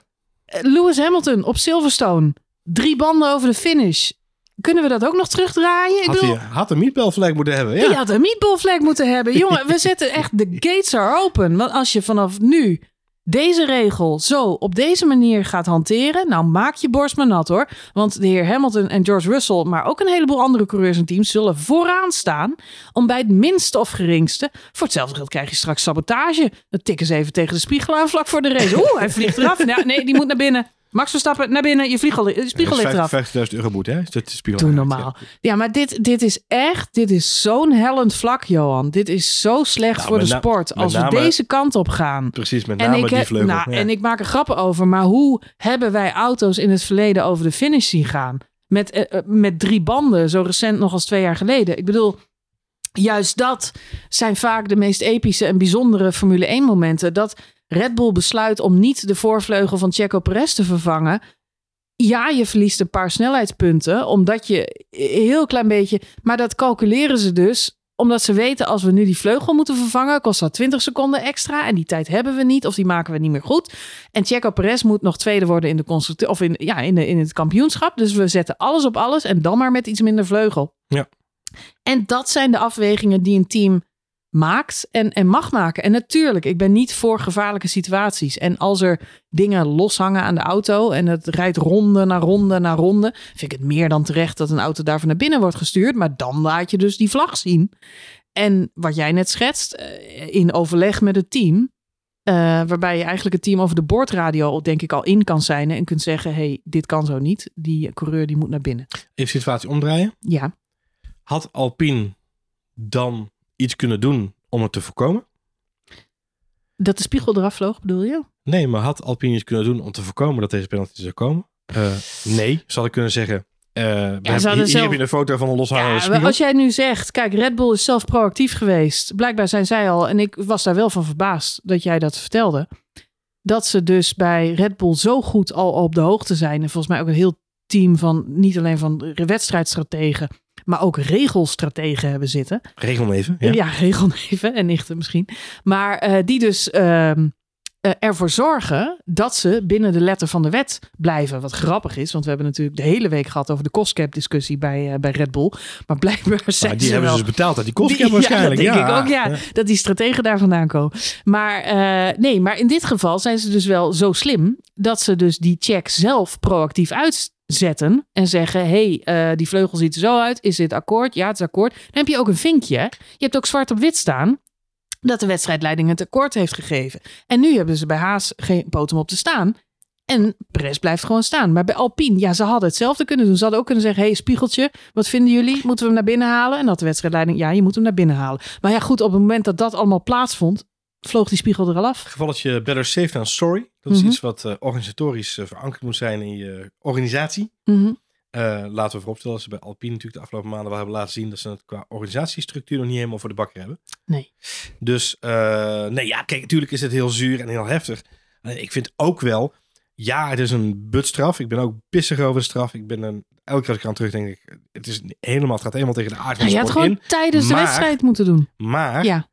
Als team zijnde Mhm. moet je hier ook van leren. Dus ik ben, het, Ja. het- en nogmaals, het druist tegen alles in wat, wat ik sportief vind van de straf. Maar ik denk wel dat dit een heel belangrijk leerpunt is voor een team als Alpine. Of voor elk ander team. Wil je de kampioen worden? Wil je de constructeurstitels binnen gaan halen? Ja, maar ja, goed. Voor Fernando Alonso begrijp ik het wel. Want we hebben het net over, hij is een coureur van de oude stempel. Heeft al zoveel meegemaakt. Crashes en rare finishes. En eh, op de gekste manieren punten pakken en toch hem over de streep trekken. Dus van hem begrijp ik het wel. En het, lijkt me ook, het lijkt me ook lastig om, om, om in dit... Ik vind wel, ik kijk al, wat is het, 25 jaar Formule 1. En dit zijn wel de momenten dat ik denk, de sport is wel veranderd, hè? Ja, vroeger, ja, en tuurlijk, veiligheid voor alles. Hè, vorige week, eh, twee weken geleden op Japan, die, eh, die, hijs, die takelwagen die daar op het circuit rijdt. Dan denk ik bij mezelf, hebben we nou niks geleerd? Dat dat, dat soort dingen nog steeds gebeuren, is verbluffend slecht. En, en alsjeblieft, dat mag nooit meer gebeuren. Maar nu al die, pff, man, al die regeltjes en, en, en de 10 meter achter de dit en de. eh, eh, tuurlijk, de rode vlaggen die zijn belangrijk. Maar als, als er on- onveiligheid op het circuit is, dan leg je een race stil. Maar vroeger waren er bijna nooit eh, rode vlaggen. En de, de grap is dus dat bij dit incident met Stroll en Alonso iedereen meteen riep: rode vlag, rode vlag. Ja. Terwijl je dan denkt: ja, maar waar is de onveilige situatie op dit moment? Want de barrière was nog intact. De auto van Alonso kon gewoon doorrijden. En Stroll die kon worden weggesleept en die was al eh, van het circuit af. Dus ik vind wel dat we, ne- we neigen heel Ja, snel. er lag wel heel veel debris op de, en dan bedoel ik niet de Franse kaas. ja, maar dan moeten we elke keer een bezempje pakken en de baan schoonvegen. Het is geen ijshockey. Nee, ja. Ehm, kijk, wat je natuurlijk wel hebt meegemaakt in het verleden, en dat is eh, het probleem van dit soort dingen wel, is Bottas is een paar jaar geleden ook gewoon in de leiding, op de leiding van de wedstrijd compleet lek gereden. Op een stuk eh schade Max van Verstappen ook. Eh, Baku. Ja, maar dat was volgens mij gewoon de band die het opgaf. Eh, dat was gewoon een klapband. Die, toen sleette die band We heel weten het nog steeds niet. Nee, ja, goed. Maar goed, dat is, dat is de vraag. Pirelli we- is nog steeds beter met, met, met het onderzoek. Maar we hebben een hoop, we hebben een hoop incidenten meegemaakt. En deze, deze race ook weer. Lando Norris krijgt volgens mij echt een heel stuk van die, van die vleugel van Stroll tegen zijn helm aangetetst. Of tegen zijn halo. Ehm Mick Schumacher rijdt dus door die debris heen. Omdat hij niet anders kan. Want ze zijn nog vol aan het opruimen. Heeft schade aan zijn auto. Verliest daardoor zoveel eh downforce punten. Dat hij niet eens meer in staat is om überhaupt aan te haken bij de wedstrijd. Daniel Ricciardo is ergens in Australië over de debris heen gereden. Heel zijn seizoen is aan gort. Niks meer van over. Baard doormidden. Oh, Moet op een paard tegenwoordig naar de race toe. Mag niet meer op een Oh. McLaren komen rijden. Dus moet hij maar een paard huren. Nee, ik bedoel te zeggen, het, het, eh, eh, tuurlijk. eh, dus ik, ik snap wel waarom mensen roepen in eerste instantie, misschien is het tijd voor een rode vlag. Wat ik goed vind is dat het niet gebeurt. Nee, nou, het, het gaat me niet. eh, eh, rode vlaggen en veiligheid staan bovenaan. Maar ik vind wel dat er nu op het minste of geringste. eh, twee weken geleden ook in Japan met, met al die regen. En dan, dan starten we uiteindelijk na twee, twee of drie uur later. En denk ik, hadden we dat niet eerder kunnen doen? Vroeger werd er gewoon Hockenheim. Dat is, dat is vier jaar geleden of zo. Dat we die prachtige regenrace daar, daar zagen. Ja, we moeten. eh, En, en, en nu heb ik wel. De FIA is dit jaar redelijk onzichtbaar. Michael Massey was natuurlijk vorig jaar eh, het grote debakel. Dit jaar maken ze er ook een potje van, vind ik. Ja, misschien nog wel meer dan vorig jaar. Ja, Vorig jaar was misschien een hoogtepunt waar we met z'n allen aan vast blijven houden. Tussen sommige mensen. ik vind het niet Ehm. best. En met name omdat, waar we het net over hadden, dit zet echt de, de, de poorten open voor, uh, voor, voor ik weet niet hoeveel meer klaagincidenten. Het verhaal met Hamilton, die over de boordradio continu bezig is met de track limits van Max Verstappen en hem probeert een oor aan te naaien. Als dat is wat Formule 1 wordt, dan hoeft het voor mij echt niet meer. Ik vind overigens complimentje voor de, voor de, voor de, voor de mannen van Red Bull die over de boordradio uh, aan het schakelen zijn met, met hun coureurs. En hoe zij in elkaar zitten, in elk geval in deze wedstrijd. Checo Perez had ook zo'n momentje in deze race. Want uh, die was natuurlijk in gevecht met uh, Charles Leclerc. Ja. op zeker moment haalt Charles Leclerc hem in. en hij is dan over de emmer dat er ook... Push me off. Ja. Push me off. En begint ook te klagen. Waarop zijn engineer gewoon zegt... Let's get him back on track. Ja. Weet je, hoofd naar beneden, werken voor je centen en gewoon doorgassen. Ja, zeker. Max Verstappen heeft natuurlijk stik de balen van die onwijs slechte pitstop. Um, vloekt daar ook wel over als hij uh, weer naar buiten komt. Maar krijgt ook gewoon te horen, de race is nog zo lang. Ja. En er is nog plenty of time. We're in this together, ja. En inderdaad, ook wel even een reminder. Zo van, ja, we, we, we winnen samen en we verliezen samen. Ja. En dit soort dingen zijn niet tof en ze mogen niet gebeuren, maar ze gebeuren helaas wel. En ik denk wel dat dat de juiste energie is die je aan je coureurs moet overbrengen. En niet uh, track limits van een ander of uh, proberen iemand anders met gele en rode kaarten aan te naaien. Nee eens. Voor mij is dat geen Formule 1. Dus laten we hopen dat de FIA niet nog verder die kant af glijdt. nee, want dan wordt, het, dan wordt een, een sport vol protocollen. En dat zou verschrikkelijk. Ja, ja. verschrikkelijk. Eens. Eens. Goed, wie wel zijn punten mag houden en waar ik erg blij om ben, dat is Sebastian Vettel. Ja. In de tien laatste, met de griffel. Tien met de griffel in de laatste races van zijn racecarrière. Uh, Komt hij tot leven? Ja, lijkt het uh, ineens alsof hij zich herinnert wie die is. Ja. Namelijk een viervoudig wereldkampioen. Uh, nou moet ik zeggen dat de auto dat wel hij? perfect deed. De, ja, het is fijn om te zien dat de, de zagen we ook aan Lance Stroll. Aston Martin eindelijk een beetje tot leven komt. Op basis van de laatste drie wedstrijden kun je je langzaam zeker afvragen of die gok van Alonso wel zo heel erg gek is geweest. Die ik gemaakt denk uh, langzamerhand dat het helemaal geen slechte keus meer is. Kijk hoe die met die Alpines uh, deze week aan het strijden is. Uh, Hij heeft even terug nog over Alonso natuurlijk na afloop ook gezegd dat het een racing incident was van Lance, met Lance Stroll. Ja. Dat noem ik een strategische opmerking. Om Politiek niet, correct, ja. om, om, niet meteen in een conflict met je toekomstige Klein teamgenoot salarisbonusje en erbovenop. diens vader te komen. ik denk dat dat uh, wel de ervaring is van de heer Fernando Alonso. Dat denk ik ook inderdaad, ja. ja. Maar goed, uh, nee, Seb Vettel, wat een, wat een race, joh. En dan die dramatische... Hij, oh, hij reed op kop, Johan. Seb Vettel reed op kop. Ja. Hoeveel screenshots heb jij gemaakt? Uh, meerdere. Meerdere. Ja, ja. ik zag ze ook allemaal langskomen op Twitter. Het is gewoon nee, ik denk serieus beste dat, moment van de race. Hij niet heel veel hoger had kunnen. Hij pakt nog echt een paar hele goede plekken terug uiteindelijk. Hij, hij heeft Geweldig. een fantastische inhaalrace. Uh, en hij komt dan terug op de plek waar hij denk ik ook wel ongeveer zou zijn geëindigd. Als die pitstop dat, wel goed dat was gegaan. was ook wel een beetje het mooie van deze race. Hè. Er waren een paar hele grote incidenten. Uh, Max had een slechte stop. Sepp had een slechte stop. Alonso had een crash. Ja. En toch wisten ze zich weer alle drie terug te vechten naar de plek waar ze hoorden. Ja, eens. En dat, ja, dat spreekt wel voor ze, vind ik. Uh, niet vergeten ja. in dit lijstje ja. van uh, mensen met een topprestatie wat ja. mij betreft. Uh, Lando Norris. Ja, ook. ook een dijk van een race. Ja, absoluut. Uh, en ook als je het hebt over. Uh, lag ook bijna laatste, geloof ik, hè? Na de eerste bocht. Want hij zat klem achter um, Russell, volgens mij. Russell Sainz, ja. inderdaad, ja, die situatie. Ja. Als je het hebt over van alles op je afgegooid te krijgen en dan vervolgens dat weten te overwinnen. bij de McLaren's waren na de eerste stint. Reden ze keurig in de top, de top 12 even met z'n tweetjes. Lando in de punten, Daniel Ricciardo 12, 13e. Um, en toen weer 17. En toen weer 17 inderdaad. Ingehaald door Latifi. Nee, um, het verhaal met de McLaren's was dat die eigenlijk best wel oké okay op strategie erbij konden blijven. Maar ze eigenlijk wel een soort van sitting duck waren. Omdat ze met de pitstopstrategie de pech hadden dat zij net gepit hadden toen er een safety car kwam. En dus de Alpines een uh, korte pitstop mochten nemen. Ja. ja. En toen kwam dus het hele, de hele goede gemeente kwam voor De Haasen profiteerden daar ook van. Heerlijk inderdaad. Ja. dat ging natuurlijk heel erg goed. Leuk om soms, dat soms uh, heb je een beetje geluk nodig. Dat is het verhaal. Uh, maar Norris wist dat dan toch te overwinnen en te overkomen om uiteindelijk nog gewoon keurig uh, op die zevende plek, of sorry, uh, uiteindelijk zesde plek natuurlijk te eindigen. Er werd goed geraced en uh, er waren meerdere coureurs om, om, om van te genieten volgens mij. Nog heel veel inhaalacties. sowieso het circuit denk ik een van mijn favoriete banen toch ook wel. ja, is toch Dus de mix van alles door elkaar. Die, en die, die, die S's daar. En dan die beelden van bovenaf. En dan bedoel ik niet die droombeelden. Want die drones waren veel te langzaam om de boel eh, bij te houden. Maar nee, gewoon die helikopterbeelden van. En hoe die coureurs daar dan over dat circuit gaan. En ja, tenminste, als je het kunt zien. En er niet een gigantische vlag voor de camera wapperde. Want dat was soms een beetje lastig. Oh my god. Hoe groot... Hoe, zou er een vrachtwagen voor nodig zijn geweest om die vlaggen naar het circuit ze, te brengen? ze hebben Witte Reus gebeld. Hebben jullie die wasmachine Jongens, nog? jullie hebben die wasmachine nog, ja, hè? Hebben jullie die Ons nog? vlaggetje moet gewassen worden. Kunnen er ook kleuren... Zo, en als, De kleurenpot, die is zo groot. Ja. Dat is eh, zo'n zeecontainer, zo'n kleurenpot, weet je. Mhm, Ja, dat, en als ze die wasmachine niet meer hebben, zouden ze hem dan in duizend kleine stukjes knippen. En afzonderlijk wassen.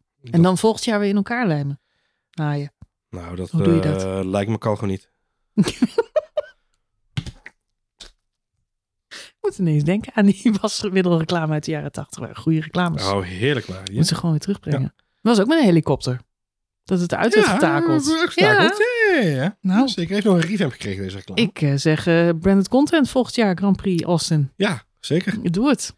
Brad Pitt in de helikopter. En kleuren inspireren mij enorm. Rocky eh Balboa die hangt aan de onderkant van de vlag. Denk je dat dat de film wordt? Driven by Pitt. Ja, dat denk ik ook, ja. Goed, ehm, ja, de eh, beelden waren eh, geweldig. Moet ik wel zeggen, ik heb weer een paar keer vloekend voor de televisie gezeten. Ik wilde net zeggen, eh, was je Vloek. ook zo blij met al die mooie beelden Vloek. achteraf? Kunt, Johan, want dan zie je of in je app of op het beeldscherm zie je dat er wordt ingehaald, maar we zien het niet op televisie. En sinds vorige race weet ik ook dat we het dan ook waarschijnlijk nooit meer terug gaan zien, behalve heel misschien nog via een onboard of zo. Daar moeten we het dan maar van hebben. Het is eh, bedroevend. Na afloop van de race eh, natuurlijk ook eh, het bijzondere moment dat Red Bull de constructeurs weer binnen wist te harken. En wij Sowieso- allemaal konden genieten van de prachtige reacties van het publiek daarop. Ja, dat is toch bedroevend, Johan. Het is echt, er is een moment dat Max Verstappen daar zit en ik in een, in een, in een, in een flits zie ik dat groene overalletje en die lange haren van Seb Vettel het beeld binnenkomen stappen en die willen Max feliciteren. En dan denk ik, oh, Seb Vettel, held Wholesome van de content. wholesome content en Max Verstappen. En die zie je niet zo heel vaak samen. En, eh, we gaan naar de tribune. Kijk eens even naar deze zwaaiende Amerikanen. Oh my god. En niet veel later Christine Horner natuurlijk ehm, ook op, Op- Max Verstappen op af. af. Om Ja. hem eh, bij dit emotionele moment, eh, ja nee, weer de tribune. En dan Ja. vraag ik me af, waarom gaan we naar de tribune? Nou ja, er gebeurde iets heel spannends. Iemand keek op zijn telefoon. Oh my god. Ik, zat waarschijnlijk eh, op zijn telefoon te kijken naar de herhaling van de inhaalactie die gemist had. Ik vind het zo zonde. En ik, ik erger me er echt aan. Omdat het, het, het, ah, het is echt een vak apart om eh, het verhaal van een race te volgen. En ik erger me daar dood aan in Drive to Survive. Want Ik wordt het verhaal vind- verzonnen van de race, ja. Ik vind de interviews heel erg leuk in Drive to Survive. Maar als we naar een race kijken, word ik gek. Want het is niet te volgen. En eh, de spanning is er niet. Het wordt mij niet. Er, worden soms beelden door elkaar gemonteerd. En dan, heb ik nog een herinnering. En dan denk ik: nee, joh, dit gebeurde daarvoor of daarna. Daarnaast wordt zo'n race vaak in meerdere afleveringen verteld. Maar dan uit verschillende personen. Is toch allemaal niet te doen, joh. De hele snelheid van zo'n race, de hele vertellijn klopt niet meer. Dus eh, het is best een vak. Daarom, we hadden het net over films en, en Driven en, en, en Rush. En ik ben heel benieuwd wat Brad Pitt ervan gaat maken. Het is best een vak om, ehm, om een goede racefilm te maken. Maar ook om gewoon de race eh, uit te zenden en te vertellen. En ik, ik snap gewoon niet dat je bepaalde coureurs niet langer in beeld hebt. Of gevechten volgt. Zit daar geen regisseur die weet eh, welke gevechten ertoe doen en belangrijk zijn en eh, ja, waar wij zeg maar wakker voor worden en blij mee zijn. Ik snap het niet. Ja, Overigens, Drive to Survive heeft een kostenbesparing door moeten voeren. Heb je dat meegekregen? Ze hebben dit jaar gaan alle rollen gespeeld worden door Conor Moore, de stand-up comedian die deze week ook in de paddock was. Oh, En bij iedereen moest komen opdraven oh ja, om even zijn impressie te doen van de Oh, wat coureur van lullig. dienst. Oh wat lullig. Dus Sky had je- hem samen met Carlos Sainz. Oh echt? Mercedes had hem samen met George Russell. Oh, dat lijkt me awkward. McLaren had hem met Daniel Ricciardo. En hij mocht nog even kennis maken met Max Verstappen. Max Verstappen hoeft niet per se een sketchje te hebben. Mocht hij ook met Brad Pitt? Nee. Dat is weer jammer. Nee, Brad, Brad, Pitt had- mocht ook met iedereen Brad, namelijk. nou, Brad Pitt was een no-go zone, begreep ik van Will Buxton. eh. Brad Pitt, ik heb begrepen dat Brad Pitt helemaal niet met Martin Brundle wilde praten. En daar waren, Klopt. de, daar waren de Britten weer wederom, en terecht, zeer terecht, heel verbolgen Er over. staat, een, eh, er staat in een mediabriefing, eh heeft Will Buxton eh, vandaag uitgelegd. Er staat Oh, in een ja? mediabriefing vooraf staat er heel duidelijk benoemd wie er wel en wie er niet vrijgegeven zijn voor media-interviews. Ah. Dus nou, daar kunnen we dan zo al heel verbaasd over zijn. Maar sommige mensen hebben zich daar niet voor aangegeven. Ja, goed als hij zich niet heeft opgegeven. Maar hij loopt daar de hele tijd rond. Hij praat met Jan Alleman. Ja, Daarvoor was de dochter van Bono. ja, dat was een leuke meid. Ja. Deze Groot fan van Max Verstappen. Ja, nou, dat is Oh, ook goed, goed om te horen. Dat Ja. de, dus de hele familie U2 gewoon Ze met z'n zegt, ik ben, ze zegt, ik ben een groot fan van... Max eh, Verstappen is. Ze zei, ik ben een groot fan van Max Verstappen. Ik zeg, ah, you too. En dat is toch grappig, want de vader is eh, engineer bij, eh, bij uit- Mercedes. je moet wel even uitleggen dat jij niet wist dat dit de dochter van Bono was. Maar dat hebben we even moeten googlen. Oh, daar hoef ik helemaal niet uit te leggen. Heb ik eigenlijk een beetje een fris en hippie imago?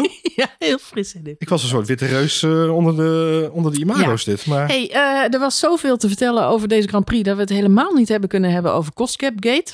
oh, gelukkig. Mooi. Dat eh, is stellen we- natuurlijk. die stellen we nog even Die uit. stellen we even uit. Misschien dat we volgende week daar in Mexico Ja, nog tijd voor hebben. Anders gaan we over onze recording gap gate. Het was natuurlijk wel in, in zekere zin een, een, verdrietig weekend voor, voor Red Bull met het overlijden van Dietrich Mateschitz. Ehm, maar ik denk wel een eh, passend eh, eerbetoon door na negen jaar eindelijk weer de constructeurs te winnen Denk voor Red. Bull. Ja, ik denk dat dat een hele, een hele mooi passende... Ik dacht toen het nieuws kwam eh, voor het raceweekend, vlak, vlak daarvoor, dacht ik, oh nee, nu, ja, nu legt dit een, een domper op het hele weekend. En dat was natuurlijk ook zo, want het is verdrietig eh, dat zo iemand die zo belangrijk is geweest voor de sport. En ik moet zeggen, ik heb eh, op Instagram maar echt van alle kanten zoveel berichten gelezen over deze meneer en wat hij gedaan heeft. Natuurlijk ook voor, bijvoorbeeld neem de, de vriendin van Fernando Alonso, Andrea. Ja. Die eh journaliste is, autosportjournaliste. En ook een heel epistel typte van, hè, zonder deze man Ja. had ik mijn baan niet eens gehad. En was autosport in Oostenrijk nooit van de grond gekomen. Waren heel veel journalisten niet aan de baan gekomen. Waren, hè, de Red Bull Ring eh, was nooit een Formule 1 circuit meer geworden, wat zo populair is. Dus ehm, ja, hij heeft zoveel betekend en zoveel mensen eh, ja, in die sport eh, geholpen. Ik denk dat al die eerbetonen oprecht waren. Ja. En, ehm, en ik vond het ook wel mooi om te zien. En dat merkte ik ook. Max Verstappen vond ik ook wel enigszins ingetogen en een beetje aangedaan door het nieuws. Maar heel eh, vastberaden om die Grand Prix en dus ook de constructeurs te winnen. Hij baalde oprecht van die pitstop. Niet alleen omdat hij daarmee de overwinning voor zichzelf uit zijn handen zag glippen. Maar vooral, en hij had van tevoren voor de race ook tegen Helmut Marco gezegd: deze gaan we winnen voor Dietrich. En eh, ja, het is dan toch wel bijzonder dat hij dat op zich, op zich neemt dan Ja, weer. na, rugzakje. ja, na die eh, eh, slechte pitstop. En dan alles op alles zet om zowel Leclerc als Lewis Hamilton aan de kant te zetten. Om dit Ja. toch waar te maken voor zijn team. Ja, nou ja, eens. En wat ik denk ook wel echt gewaardeerd heb, is het feit dat het in de uitingen en ook in, in, in veel van de sociale media en de sociale kringen waar we met, met, onze podcast in zitten, maar ook de mensen die ik volg, onze privé-accounts. Het gaat wel ook met name over die sportieve eh, eh, kant van uh, Dietrich Mateschitz. Want uh, er zijn een hele hoop mensen die ook de kans hebben aangegeven om te zeggen ja maar, ja maar. Hè? Want politiek bezien hield het er wel eens wat, wat andere ideeën op na, zullen we maar even zo zeggen. Maar dat was niet de boventoon van, de, van, de, van het weekend. En dat, dat vond ik wel prettig, dat in deze Formule 1 bubbel, in deze autosportbubbel, het dan daar ook echt over ging. En dat het dan niet zo gaat over de, de keuze die hij maakte, de uitspraken die hij deed. Want hij was inderdaad heel erg low-key, maar tegelijkertijd ook wel, wist hij ook wel met bepaalde uitspraken natuurlijk uh, zich uh, af en toe de schijnwerpers op zich te halen. Ik ben blij dat dat niet de boventoon heeft gekregen in de discussies. Ja, natuurlijk, sommige trollen willen het altijd proberen. Maar het was met name juist die, die, die rol in de motorsport. Red Bull als team, Toro Rosso als team, maar ook in de motorsport. En, en nou Red Bull met, met TV inderdaad. Je zag zoveel dat het ging eigenlijk om, de, om het creëren en niet zozeer om het afbreken. En dat, ja, dat gaf mij een heel fijn gevoel bij, eigenlijk bij het hele afscheid. En dan is het ook wel mooi om te zien dat uh, Red Bull er ook voor kiest. De hele Red Bull familie bij elkaar, alle coureurs en alle uh, mensen waar Red Bull eh, Heel bij bijzonder plaatje voor de race. Om Ja. alle oud Red Bull eh, zeven, coureurs zeven Red Bull coureurs eh, die nu nog eh, en rijden. inderdaad. teambazen Ja. allemaal op een rij te zien bij elkaar. Ehm, en dan inderdaad dat Dave Coulthard zegt, hij wil helemaal geen minuut stilte, hij wil een minuut applaus. En gewoon even applaus en naar de Rolling Stones en dan aan de bak. En Had je eh, gezien dat ze bij Red Bull ook allemaal een spijkerbroek aan hadden als eh, eerbetoon? feestje. Ja, dat was viel mij op dat uh, Christian Horner, ik denk, waarom heeft hij een spijkerbroek aan? Hij heeft nooit een spijkerbroek aan. Nee. Maar dat was ook een eerbetoon. ja, klopt. Ja, Ja, ja. grappig. Hè? grappig. Dus eh, nee, ja, Red Bull op hun manier. En ik denk ook toch, ehm, ja, de, de, de boze tongen beweren inderdaad dat het ook een mooie afleiding was voor Gap Gate. Ah, Maar ehm, ik ben op zich, eh, ehm, eh, eh, Ja. ja, niet, niet, niet blij natuurlijk met wat er, eh, hè, deze samenloop van omstandigheden. Ik denk wel dat eh Mateschitz eh, al wel wist dat Red Bull natuurlijk deze constructeurs binnen ging, ging halen. Het kampioenschap van Max heeft hij dan nog, nog net meegepikt. Hij zal zich hier niet echt zorgen meer om hebben gemaakt. Ehm, maar ik hoop wel dat. ehm, laat ik het zo zeggen. Ik vind het jammer dat Red Bull. Ondanks Cost-Gap Gate. En dat, hè, dat moet verder uitgezocht worden. En als daar straf voor komt, dan is dat pijnlijk. Eh, ja, goed, die gesprekken lopen en die onderzoeken lopen nog. Maar ik vind het wel jammer om mee te krijgen dat eh, dat team op dit moment zo onder vuur ligt. Dat ze niet eens meer lijken te kunnen genieten van de titels die ze op dit moment verwerven. Mhm. Vorig jaar Max Verstappen zijn kampioenschap is gewoon bezoldigd, ja. ja, Ja. eh, rust nog steeds een, een vloek op, zeg maar. Zijn nog steeds, het hele internet gaat nu weer los. Dat hij die titel in zou moeten leveren omdat ze vals zouden hebben gespeeld. Eh, ik begreep uit interviews van Christian Horner dat eh, mensen in zijn team hun kinderen op de basisschool gewoon gepest worden met het feit dat het eh eh, eh, valsspelers zijn. Ik heb beelden op social voorbij zien komen waarin Max en, en Perez gewoon door fans worden uitgejouwd als, als valsspelers. Het neemt allemaal wel hoge, ja, hele negatieve, nare vormen aan, vind ik. Ja. En ook dat vind ik niet bij de Formule 1 passen. Dus ongeacht ehm, eh, eh, de materie, dat moet worden uitgezocht. En daar moeten conclusies eh, aan eh, gehangen worden. Maar laten we dat pestgedrag alsjeblieft eh, staken, want ik erger me daar dood aan. Lijkt me een goed idee. Ik vind dat heel vervelend en verdrietig. Wordt de wereld een betere plek van, Marjolein? Nou ja, goed. laten we hopen dat ze op hun manier wel het feestje mooi gevierd hebben. Zoals Mateschitz dat gewild zou hebben, in de woorden van Christian Horner. Zeker. En volgende week is het dan misschien alweer feest, want dan zijn we in Mexico. Ja, verkleedfeestje. Verkleedfeestje, want het is eh, Halloween. 60s thema. Oh, hoorde ik. Ook 60s thema. Ja, Waarom? ja weet ik niet. Dat is toch Cinco de Mayo? Het is toch eh, we de het, we Mexicaanse rock and roll stijl gaan ze. eh, feest eh, van, de- van, de, van de doden. Ze willen rock and roll stijl. eh, Waarom? Ja, Waarom? dat hoorde ik gisteren op F1 TV voorbij komen. Dat Bij Red? Bull? Nee, bij heel F1. De hele, de hele paddock. Alles erop en eraan. Why? Ja, goede vraag. We gaan het uitzoeken. Ik ben heel benieuwd. Check daarom in. Ehm, denk jij dat eh Checo Perez eh, de Grand Prix van Mexico mag gaan winnen, Johan? Ik denk dat hij elke race dit jaar had mogen winnen. Dat denk ik ook. Of Maar hem ook kan gaan winnen. Dus, gaat eh, Max Verstappen hem cadeau geven? Want het is, jij denkt van niet, maar ik ben daar de afgelopen weken toch anders over gaan denken. Want het gaat nu wel ineens over plek 2 in het kampioenschap, Johan. En hoe vaak heeft de heer Checo Perez dit seizoen al de heer Max Verstappen geholpen? En voor Max maakt het natuurlijk allemaal helemaal niks meer uit. Die is gewoon een dikke vet wereldkampioen. Maar het zou wel voor het eerst in hele lange tijd zijn dat Red Bull plek 1 en 2 kan worden in het Red wereldkampioenschap. Bull, als, we maar, als Sergio Perez alle drie de races gewoon keurig tweede wordt achter Max Verstappen. Ja, maar ja, Johan, Mexico, zijn thuis Grand Prix. Nee, ik ben, ik ben het met je eens. En de Mexico is natuurlijk een ander verhaal. Max Dat, eh, kan natuurlijk wel leien om een keer een cadeautje te geven. Hè? Ja, misschien wel. We zullen het zien. Het gaat wel eh, om plek 2, hè? Dat is het enige wat ze nu nog... Ik weet alleen Kunnen- niet. Ja, Geef ze een doel en ze gaan aan de gang. ja, eh, En als dit het doel is, dit kan best zijn. Auto net iets meer afstellen op Perez ja, voorkeuren? ik weet alleen niet, ik weet niet of, ja, je moet natuurlijk een gegeven piñata nooit in de bek kijken. Nee. Eh, maar de vraag is of, eh, of, of Sergio Perez dat ook wil. Cadeau krijgen, ja. Nee, vraag. dat denk ik zeker niet. Hij zal er wel voor moeten vechten. Maar ze kunnen het natuurlijk wel een beetje zijn kant op zetten. Laten we het zien. We gaan het zien. Het is volgende week alweer de Grand Prix van Mexico. Komt er alweer aan. Dus eh, dan gaan we weer de hele zondag andere dingen doen. En denken, hé, hey, vanavond wordt er nog geraced. En hopelijk worden we dan weer getrakteerd op een ontketende Sebastian Vettel. Ah, dat zou toch gek zijn. En een eveneens ontketende Fernando Alonso.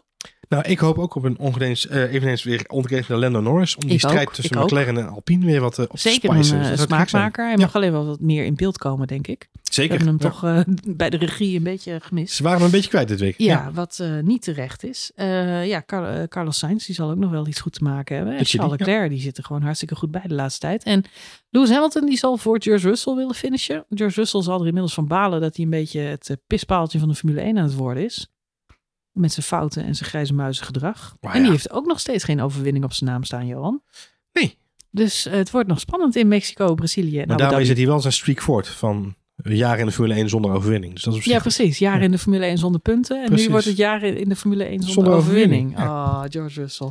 Goed, eh, Mexico volgende week. Eh, dan zijn we er weer. Wil je reageren op onze podcast? Dan kan dat zoals altijd via Twitter naar het F1 spoiler alert. of Marjolein Marjolein. of het Johan Voets. Ja. En de andere socials zijn Facebook, Instagram, TikTok Tiki Toki. en eh, onze Telegram chat natuurlijk. Leuk. Zitten we al op Be Real? Nee, let's be real. Nee? Nee. Wat wil je dan laten zien? Dit is de voorkant van de microfoon. En dit is mijn neus aan de andere kant Ja, van en de daar microfoon. zitten we de hele week achter te wachten tot we weer een nieuwe podcast mogen Ja, opnemen. maar ik ga daar weer in sluimerstand. Ja. Ja. En dan zet ik je gewoon uit. Heel erg bedankt voor het luisteren en heel graag tot de volgende week bij de Grand Prix van Mexico.